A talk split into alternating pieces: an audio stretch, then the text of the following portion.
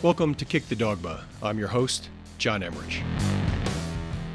Today's podcast is about ESG investing. That's investing based on environmental, societal, and governance factors. The whole discussion is fraught for reasons I'll go over. But one thing is for sure it's gone from an ethical or virtue based exclusionary model, once known as SRI, or socially responsible investing, to more of an inclusionary model utilizing rankings from Wall Street and consultants, as if that's a sure way to make things better. In between, you still have the field of impact investing and the all encompassing sustainable investing. For better or worse, ESG has achieved dominance, something attributable initially to a letter distributed by UN Secretary General Kofi Annan back in 2004. I say or for worse because the E, the S, and the G are kind of mutually exclusive to me, and that makes things more complex maybe than they need to be, especially when addressing the two big questions for the movement what are investor returns with ESG focused allocations? And does the movement achieve its goals in changing behavior for the betterment of mankind? Bringing back sin stocks into the ESG discussion furthers the confusion a little. The good news is that there's a great book out from Sam Adams and Larry Swedroe that pulls it all together. It's almost a meta study on the space. I have done no primary research, to be clear. I have experience in impact investing, specifically in sustainable agriculture, and one of my favorite parts of the book, Bias Alert, is when the authors point out that impact investing really implies private equity or venture capital. But before we get to the discussion with Larry and Sam, let's go over some other papers and interviews that are out there. Let me say first that when AQR's Cliff Asness weighs in on ESG, shit just got real. Cliff has been active on Twitter recently regarding this topic, and in so doing, referenced two blog posts he wrote on the subject, one in 2017 and one in February of this year, links in the episode notes. In the first paper, Cliff raises the issue that I'll call, my words, not his, Wall Street greenwashing. That is, opportunists who launch an ESG fund claiming you will make the world a better place and make more money. His high level point is that money flowing out of companies with low ESG scores into companies with high ESG scores raises the cost of capital of the former and lowers it for the latter, reflected in lower earnings multiples, for example, in the former, and higher PEs in the latter, which does two things. A higher cost of capital for companies with low ESG scores necessarily, at least in terms of Finance 101 theory, means fewer of those bad projects get financed. The trade off is, for investors, that those highly rated ESG companies have what Swedroe and Adams referred to as an ESG premium, or greenium, in their stock prices, necessitating lower returns in the future, and the data they share bears that out. Cliff's more recent piece takes issue with a silly man group attack on short selling in the ESG space, that it doesn't count as a carbon offset, to which Cliff says, duh. He doesn't actually say duh. Cliff is an annoyingly brilliant writer for a spoon bender, so I encourage you to read the actual post. Again, link in the episode notes. Then he walks through the mechanics of buying and selling, premiums and discounts, higher expected returns and lower returns again.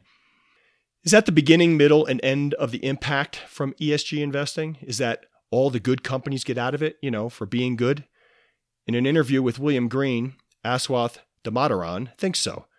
Being good costs you something. End of story. And while that appears to be true for investors, Adams and Swedroe think companies are gaining sustainable advantages by being good in the form of hiring and reduced tail risk. One nuance to the return story in reading the book called Your Essential Guide to Sustainable Investing, it occurred to me along the way as a former stock picker that there was an opportunity to generate excess returns in this space by buying stocks with ESG scores that were on the rise, that is, before the ESG premium got priced in. Sam Adams, a DFA alum, thinks it's still pretty tough to get ahead of that as an analyst. A recent paper from Alpha Architect shares a study that approaches that same topic from what else a quantitative perspective. While we're on the topic of quantitative investing generally and passive indexing specifically, I talked a fair bit about BlackRock, Larry Fink's worldview, and ESG with Trillions author and Financial Times Alphaville editor, Robin Wigglesworth, back in January. I recommend the entire interview from January, but here's a snippet. We expect asset managers to play a far more proactive role in a lot of fairly major public policy areas. And I think there are good financial reasons why some of these things need to be addressed. But the parallel push of getting asset managers to take a far more aggressive stance uh, on a wide range of issues at the same time as the passive funds are getting bigger and bigger and more and more powerful. I think that is potentially problematic. Okay. Because fundamentally, look, I think many of these issues are best, or not just best, but only should sit with elected representatives of the people. Now, on to the discussion with Sam and Larry. To hear more from Larry and Sam, please check out the full interview on New Books Network. Again, link in the notes. We started with a little background from each of them. Congratulations on writing a book that's both informative and balanced on a subject that can be emotionally charged for some folks.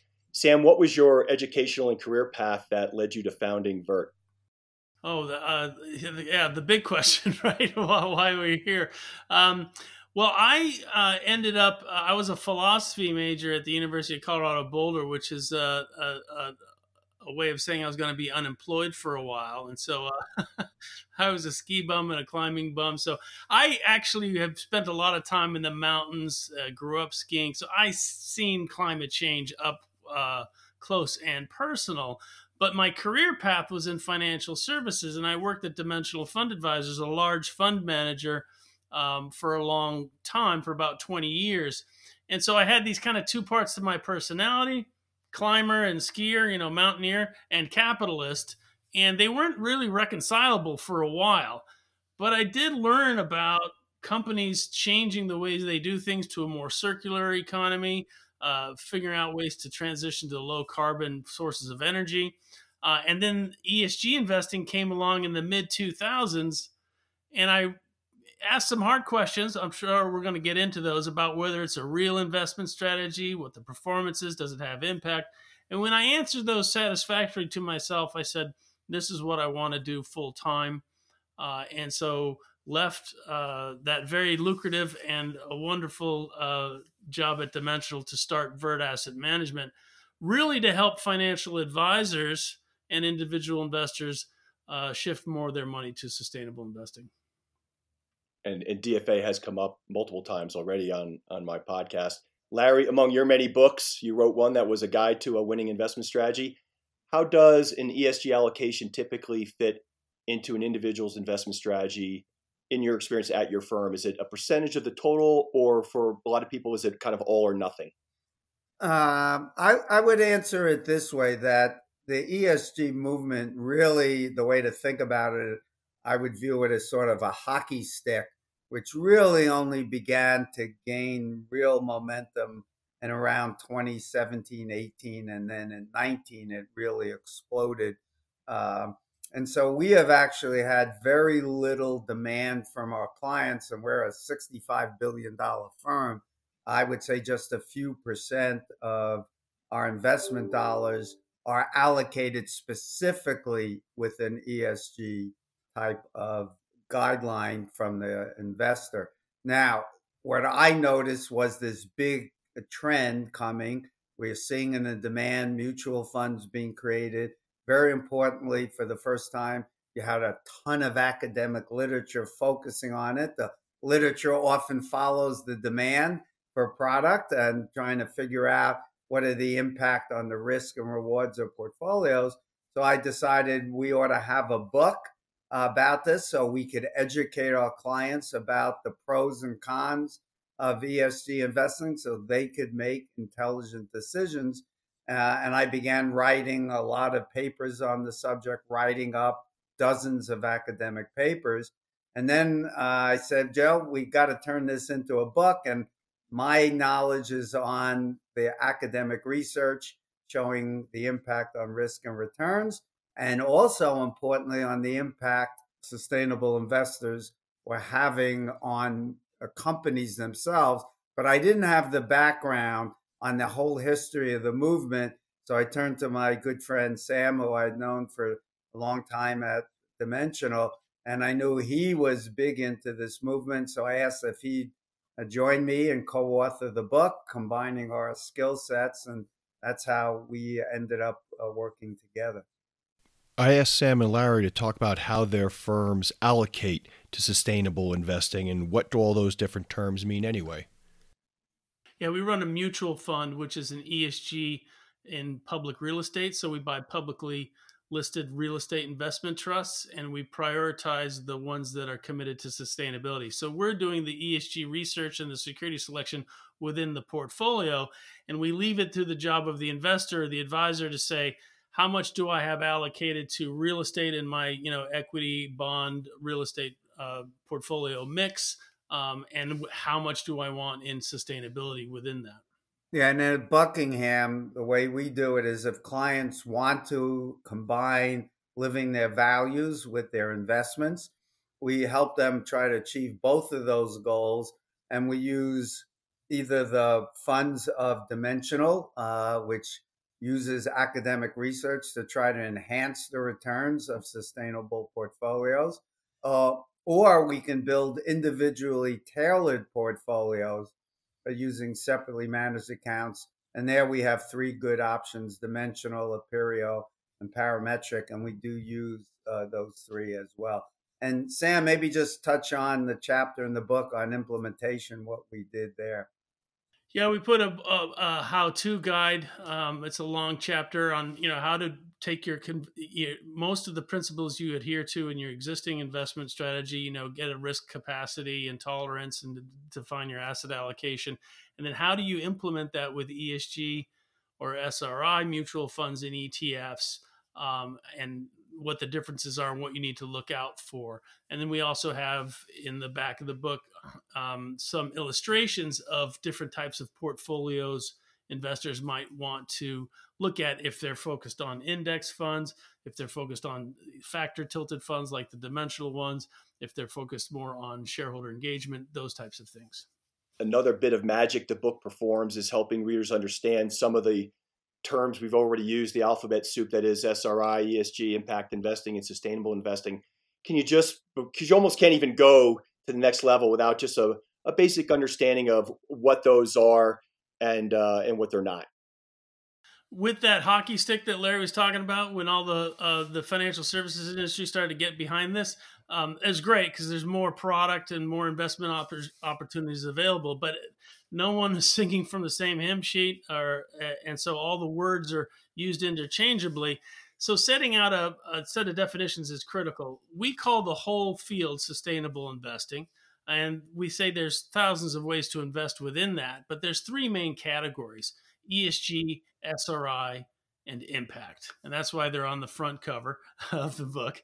Uh, sri is the oldest one. That goes back hundreds of years thousands of years and it's an investor who wants to invest for total return but they have some no-go areas. They have a problem with alcohol or tobacco or gambling or guns or abortion or whatever it is. And so they say i'm willing to sacrifice whatever diversification or even potential return there because I just can't have that stuff in my portfolio. And so a lot of people's idea around sustainable investing is colored by SRI. They think that that's what it is. But in 2005, the UN defined ESG investing for the first time environmental, social, and governance investing. And this is different. Instead of asking the investor what they care about, what's important to them, you ask the companies what's important to them. You say, What's your environmental footprint? Are you consuming lots of natural resources that might become scarce? Are you producing lots of pollution that you could get some regulatory fines for? Uh, and what's your social uh, footprint, if you will? How are you treating your employees? Uh, do you have some uh, strife there? Or do you uh, have good relations with your suppliers and your, your customers? Um, and so this is a risk based analysis, right, of the companies and what's most material to their bottom line through these additional risk lenses of environmental, social, and governance. And so that's more like akin to conventional investing with an extra layer rather than tuning it to your individual values. And then the third category is very different. Impact investing is mostly private companies or private opportunities where you're investing for a specific problem that you want to solve. And so I like to kind of call it a, a for profit version of philanthropy.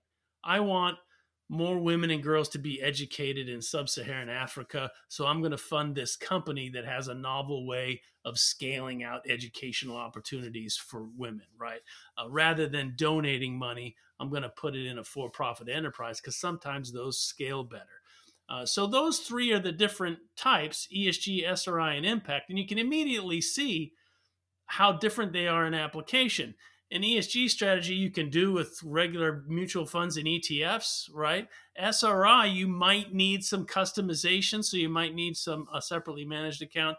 And impact investing is often in the realm off of the public markets. So very different.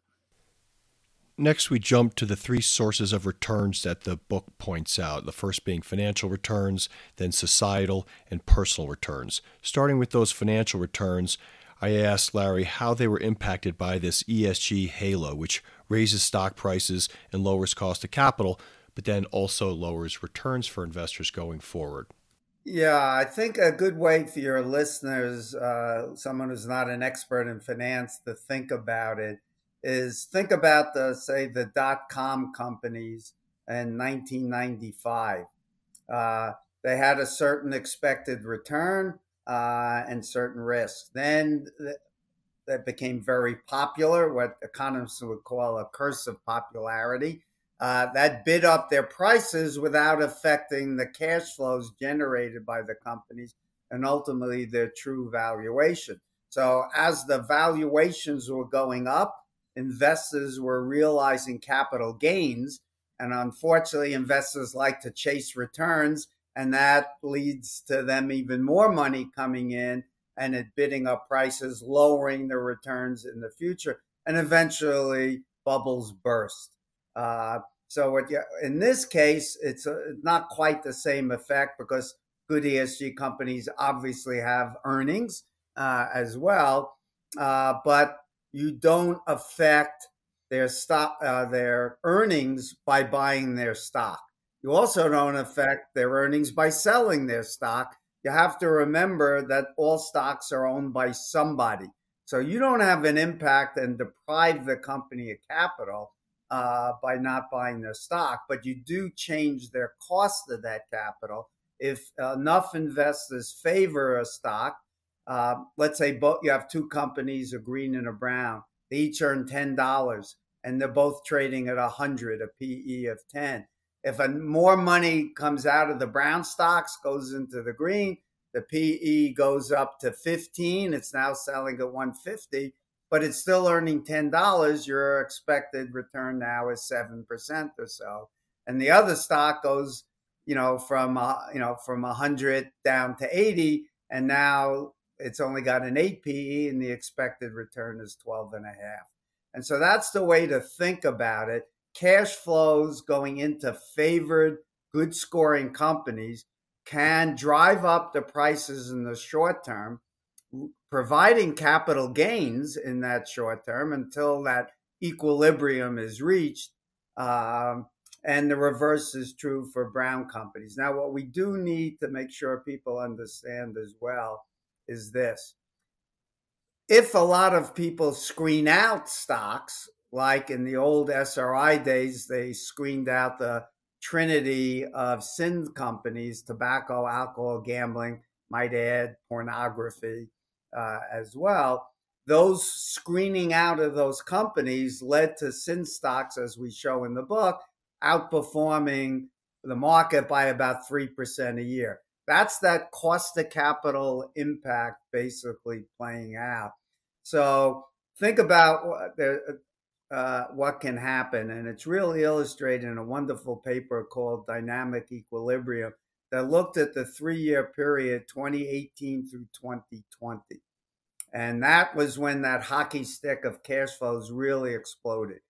And they looked at it and said, let's say there's no impact on valuations from these cash flows coming in. The brown stocks would have outperformed by about two or three percent. However, the cash flows were so big, it actually resulted in the green stocks outperforming over that three year period by 7%.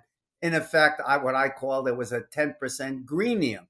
So now you're getting a premium because of that, but it's now going forward, you have those lower expected returns there. But you clearly are affecting the company's behavior because everyone uh, who's a corporate CFO or executive wants to have lower costs of their debt, wants to have a higher PE multiple. So they're going to try to change behaviors so they can achieve that. And so you're having a positive impact on, on corporate behavior. And we have a whole chapter dedicated to that particular subject. So hopefully that clears up. You have these conflicting forces going on. Expected returns to Brown stock should be higher, but if there's enough cash flows coming in, green can outperform until we get that new equilibrium. And Sam and I kind of think we're probably around the fourth inning of a nine inning game here. There's still a long way to go. Probably about globally 40% or so of money is invested with some kind of uh, sustainable strategy. And the surveys are finding that by, say, the next 15 years or so, that number is going to be in the 80 to 90%. So we think there's a reasonable chance investors will have their cake and be able to eat it too because of the cash flow effect. But all crystal balls are cloudy. We can't predict that. Now, that hot topic I teased in the intro. Other than that lower cost of capital, what are the long term benefits to a company that is a good ESG corporate citizen? And is there anything that a financial analyst can do with that information? Well, I, will speak from personal experience in running our ESG uh, fund, the Global Sustainable Real Estate Fund. Um, you know, you get this ESG data, and I'm not an active manager, right? I come from the other school of, of thinking, but I'm looking at it, I'm saying, does this information help me at all? And unfortunately, it doesn't. It's just as hard as before. You, you know, you definitely see some advantages that the sustainable companies have. They have lower utility costs because they're more energy efficient. They have less employee turnover costs. They have all these benefits, okay? But the major factors of stock returns in the short term, you know, just wash those out. So you'll say, okay, well, this company is one of the best retail uh, real estate companies in the world, but retail got crushed in COVID, right? So you you know, um, you you we like to think that over the long term, these companies will be better set up. If you think about a lot of sustainability purchase decisions, it's I'm just changing the cash flows that I need. I have a big capex up front. I need to spend some money to buy this new, more efficient uh, system, like an like a heating and ventilation and air conditioning system, and I'll save money over the long term. Or I'm going to switch to renewable energies and flatten out my energy costs. So they'll be better set up for the long term. Um, but right, does that give them lower expected returns because they're lower risk and safer companies going on in the future? So again, it's really hard to use ESG information, even though it's better information and more information to to create alpha as an active manager. I do think you can sort companies who are getting more prepared for the future and not. Um, but whether that turns into alpha, too early to say. Yeah, but Sam, uh, just to jump on your point, while we don't know about the alpha, we do know with certainty, based on the data, that companies with better ESG scores are less risky. They're less subject to environmental lawsuits, frauds, consumer boycotts, uh, all kinds of issues. And the research shows that, that very clearly, including empirical evidence during the COVID 19 crisis, good scoring companies, ESG, actually did better. I'll also add one other thing that Sam touched on, which is think about today, one of the big challenges for corporations is a place we've never been before in the US's history, where we have 1.8 jobs openings for every uh, for every unemployed person. Uh, so we're in an incredibly tight labor market. And the research is showing, especially among the millennials now, that they want to work for companies that are good ESG citizens. And so it's going to be very hard to attract talent uh, unless you are a good scoring company. You won't be able to uh, uh, uh not only get talent, but keep it because companies that treat their employees well, are more diverse, have better scores there, uh, and they end up with higher employee satisfaction. And the research shows very clearly companies that have higher employee satisfaction are more profitable. So you get this virtuous circle companies improving their behavior, attracting people who are more motivated, satisfied, become more productive and make the company more profitable. I asked Sam about fees in the ESG fund space and if there was any way to do this passively. Yeah, you can do it passively. You can get fees down, but you have to really ask what you want from the fund manager, right? So uh, there's some really interesting differences between fund managers. Some you might want to pay a little bit more for some extra ESG screening and research and really getting that um, uh, better definition of what's sustainable and what's not. Uh, you might want to pay more for shareholder engagement. Uh, you know, a mutual fund or a commingled vehicle, um, the fund manager is the one that's going to vote the proxies, is going to do shareholders, is going to reach out to companies like we do at Vert and encourage them to do better. Even though we're only investing in sustainability leaders, right? Some of the companies aren't leading in all aspects. And we can say, hey, you could do a better job of being transparent about your climate risks, uh, or you could do a better job uh, with your employee engagement. And so we're reaching out to every company in the fund every year. Now, maybe that's not important to you and you'd want to have lower costs, but these are the types of things that in, we encourage investors to look at in the books. Like, what's your focus? Is it strength of ESG tilt? Uh, is it the quality of the management in determining who's leaders and laggards? Is it the shareholder advocacy? uh, and engagement? What what are the things that you want to? And so some people will say i just want the cheapest esg tilt i can get. Some people will say i want the manager to be pushing uh, for positivity more. Uh, there's thankfully lots of options. With that hockey stick we went from about 50 uh, esg funds and etfs to over 500 now so there's lots of options yeah and i would just add, add this uh, one of the big benefits of the technology revolution is that it has become much easier to develop uh, and cheaper to run separately managed accounts. So for somebody who really wants to be specific, has very specific values and says, I want to screen these entire companies out uh, of my portfolio, uh, you can build separately managed accounts you no longer need tens of millions of dollars, hundreds of thousands is enough. And the cost is going to be in the 25 to maybe 35, 40 basis points, uh, which is not really excessive, especially when you're trying to tailor a portfolio to your specific needs. So, uh, you know, a lot of those hurdles have uh, gone away. Talk about the three challenges of capitalism you present in the book the shareholder primacy, linear extraction, and short time frames. And are there any implementable fixes?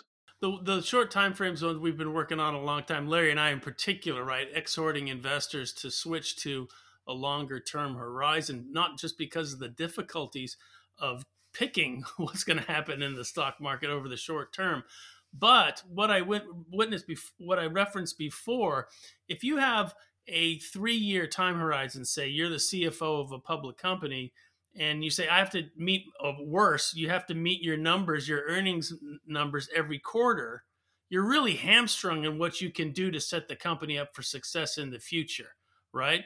But if you said, I have a five year or 10 year time horizon, I can invest in plant and equipment and products and things that will save us money and will be more efficient going forward. So, the longer term you get, the more these sustainable projects pencil out, right? Everyone switched to LED lights because that pencils out in a year, right? That's an easy win. Putting solar panels on the roof, that's three years. A geothermal system, that might be 20 years, right? But but you get more benefits the longer you go out. And so the long-term perspective is necessary both at the company level and the investor uh, level. The linear approach is just the the linear extraction issue is just the fact that we live on a finite planet, right? And taking natural resources, making products, and then throwing them in the waste bin, what we call take, make, waste, is a road to ecological planetary disaster. So circular business models are not only better for the planet, but better for the company, right? When you come up with a system where your inputs are your outputs and they just go around and around, right? That means you're not relying on natural resources and you don't have a waste problem. And so companies that are coming up with those circular business models um, are doing. Like in in the real estate space, taking a building like the Empire State Building, right, and giving it an energy retrofit 100 years after it was built, and now you've reduced the energy use of it 40%, and it's a healthier building for uh, tenants. That means that building can continue being used for a long lot more longer, right? Um, so that is the the circular business model one, and then the shareholder, the stakeholder primacy or the shareholder primacy model. Um, this one, uh, thankfully, I don't. It, it was a nice debate a couple of years ago, but everyone's recognized that with a tight labor market, you have to be good to your employees, right? Um, with more pressure from uh, you know um, your your customers to have uh, more sustainable products, you have to be uh, entering into dialogue with your customers about what they want. Uh, this is no longer, you know, ignore everything and send profits to the shareholders. To do that, you have to take into account the other stakeholders. The way to maximize profits is to consider all of your stakeholders. And so those three things uh, the stakeholder uh, primacy model now moving to you know moving to stakeholder from from uh, shareholder, the circular business models, uh, and the long term time horizons. Hopefully, we're making progress on those. Uh, it seems like we are. Next, we jump to the issue of third party rating services. First of all, you have three categories here, and they're the sustainable. You have E, S, and G. So one rater, and there are seven different ones could say we're going to look at the say seven categories under the E's, uh, which include impact on climate, for example, uh, and then we'll look at the five categories on the S's, like number of women, minorities on the boards, pay gaps, things like that. And then we'll look at governance, how we treat shareholders, uh, etc. Uh, and they could say we're going to equal weight those three scores that are combined from each of those factors. Then you get a different rater who says, I'm going to put 80% of the weight on the environment and 10% on the others. So that creates a problem. And then, even within, say, the S, how do you decide somebody is a good uh, corporate citizen? Do you look at the number of women or minorities on boards? Do you look at the number of officers? in the company or managers? Do you look at pay gaps? Do you look at some combination of those? Those kinds of issues, everyone can decide on what's the metrics they're going to look at. Uh, and then, even if you agree on the metric, someone decides to weight one differently. So, I don't think we're really likely to ever get total agreement.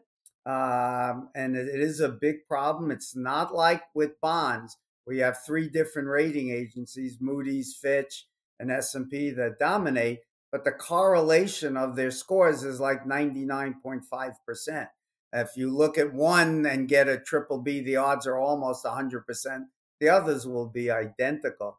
Here, you can have three different raters and they could be very different depending upon the scores.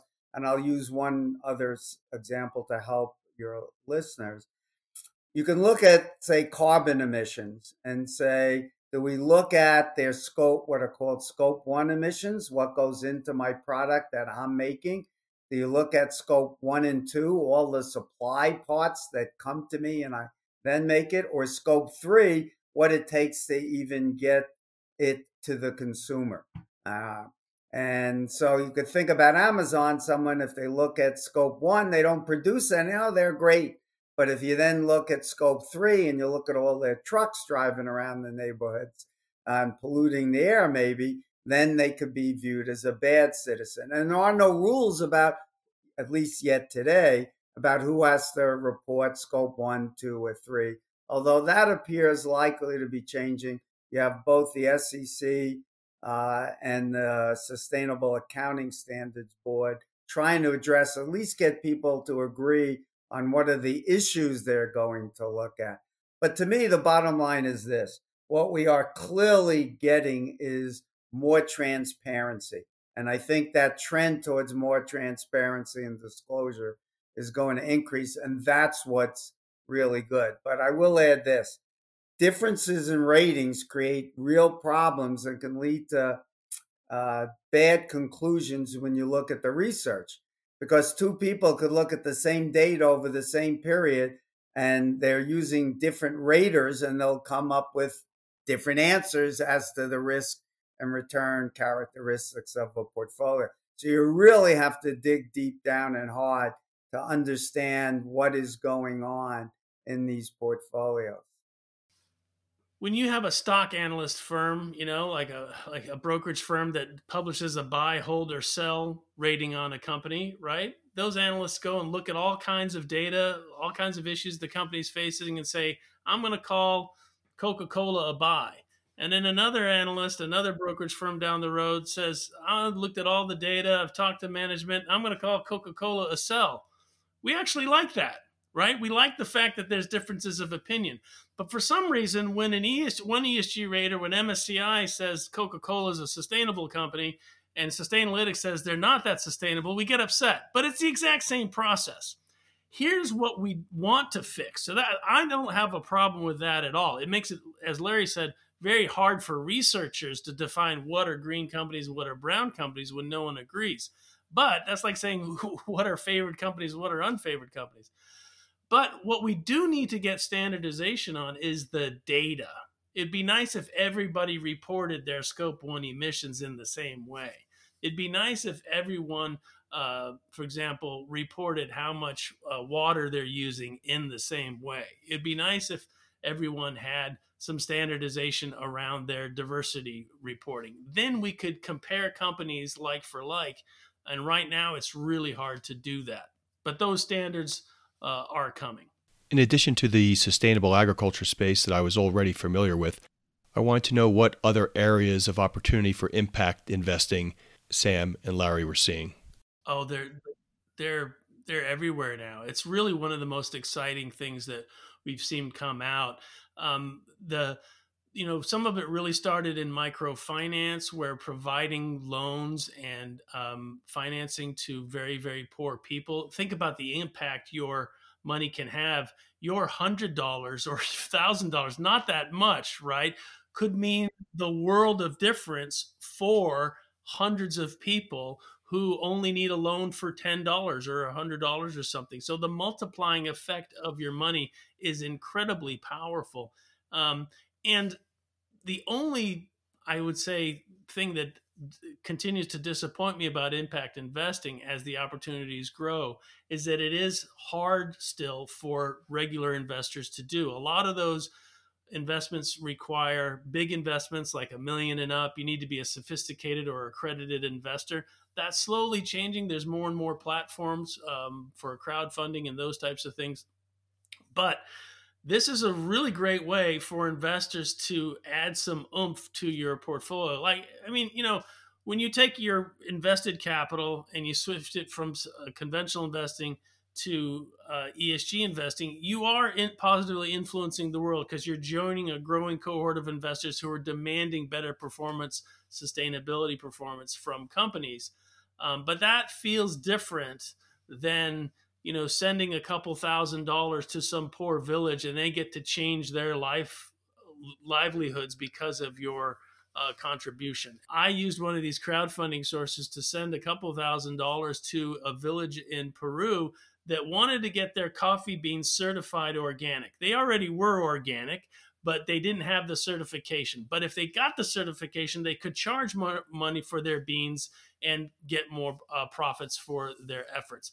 And so I did that. I sent the money, and they the company did. I mean the the co-op at the uh, at this village got the certification, started charging more for their beans, and they paid me back my loan within six months. It was really fast. Uh, and I felt really, really good about what I had uh, done for these people.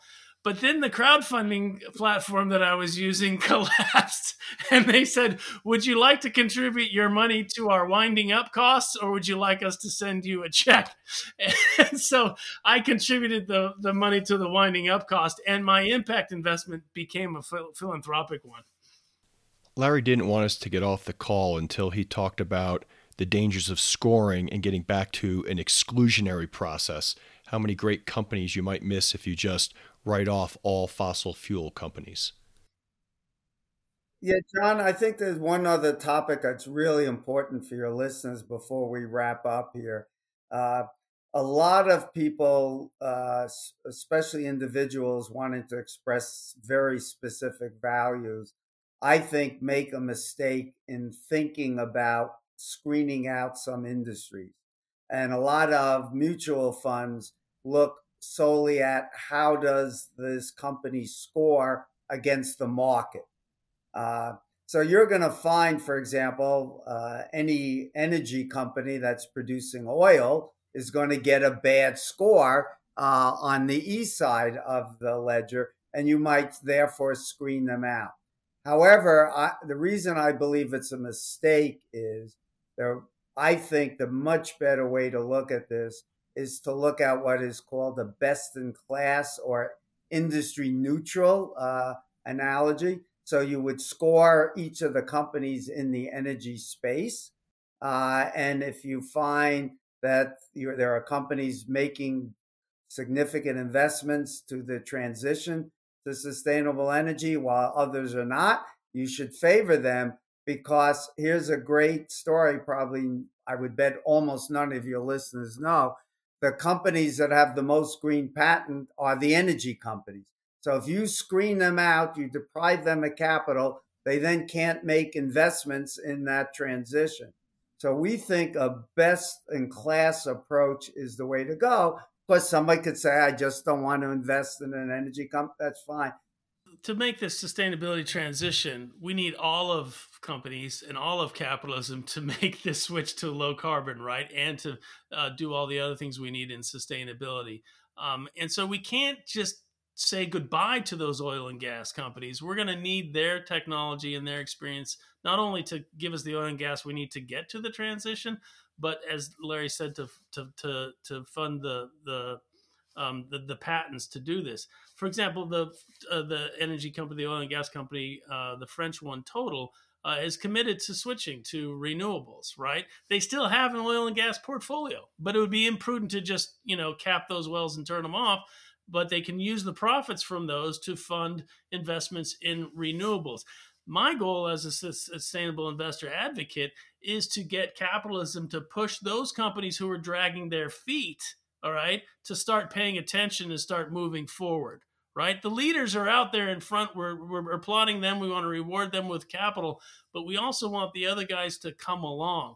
Uh, and so I get just as excited about the test about the you know Ford coming out with the electric F 150 as I do when Tesla comes out with a new Cybertruck, right? Where else, Larry, can people follow what you're doing? You probably have three more books in the works, I'm guessing, based on what a prolific writer are you, but where can they follow you? And then I'll ask Sam. Yeah, so I write for three uh, websites uh, Advisor Perspectives, uh, t- typically once a week, uh, sometimes a little bit more often. Um, um, and then I write for Alpha Architect. That's especially uh, for the geeks who are really into the factor investing and all the academic research. So I give them the more technical papers. And I also write for a more, call it average investor website called Evidence Based Investor that does a great job of bringing important issues uh, to the investing public's attention.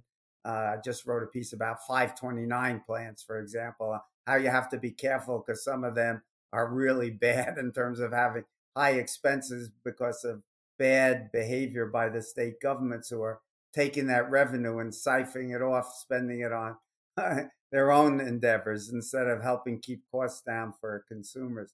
So I write for those three sites. Uh, you can find our book on Amazon, of course.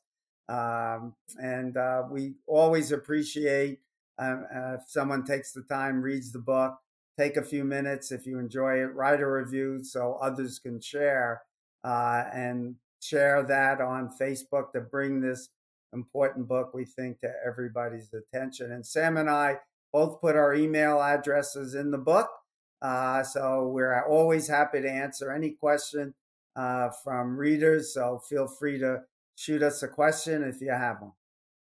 On my side, we've got uh, the whole effort and mission and vision is to transition more capital to sustainability. So we've got a couple of uh, opportunities. We have the Vert Global Sustainable Real Estate Fund. Um, that uh, is that one of the only options you have for sustainability in public real estate right now.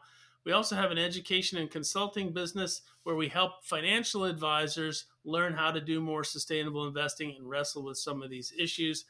And so, vertasset.com is the website where you can get to uh, any of those uh, places. Uh, so, contact me there.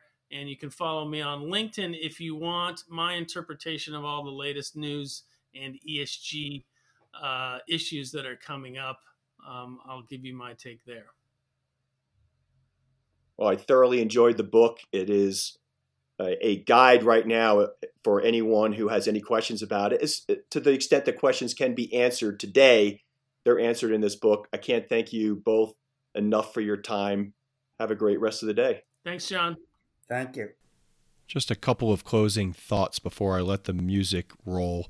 I do worry that this is still the purview of the wealthy. I remember sitting in on a slow money presentation up in Boulder with Woody Tasch himself, and a well meaning participant asked him about drafting loan agreements for these small direct loans. And Woody's answer was, Well, I wouldn't close on it anyway, so I don't do them. And that's great for him, but not for everybody. For instance, to be able to accept lower returns or to be an accredited investor to participate in privates. I do think it's changing a little bit, and you should research Iroquois Valley Farms and what they've done by converting to a private REIT to make themselves more available to retail investors, but that's not a recommendation. I also wonder on the corporate side if it isn't the companies that already have very high returns on capital that have disproportionate flexibility to be better corporate citizens, especially on the east side that have that money to spend but we're moving in the right direction. Some of the numbers that Larry and Sam quote in the book in terms of dollars being managed this way are staggering. It, it blew my mind. I had no idea. Hope you enjoyed it. Don't forget, if you like this podcast, check out the full interview with Sam and Larry on the New Books Network website.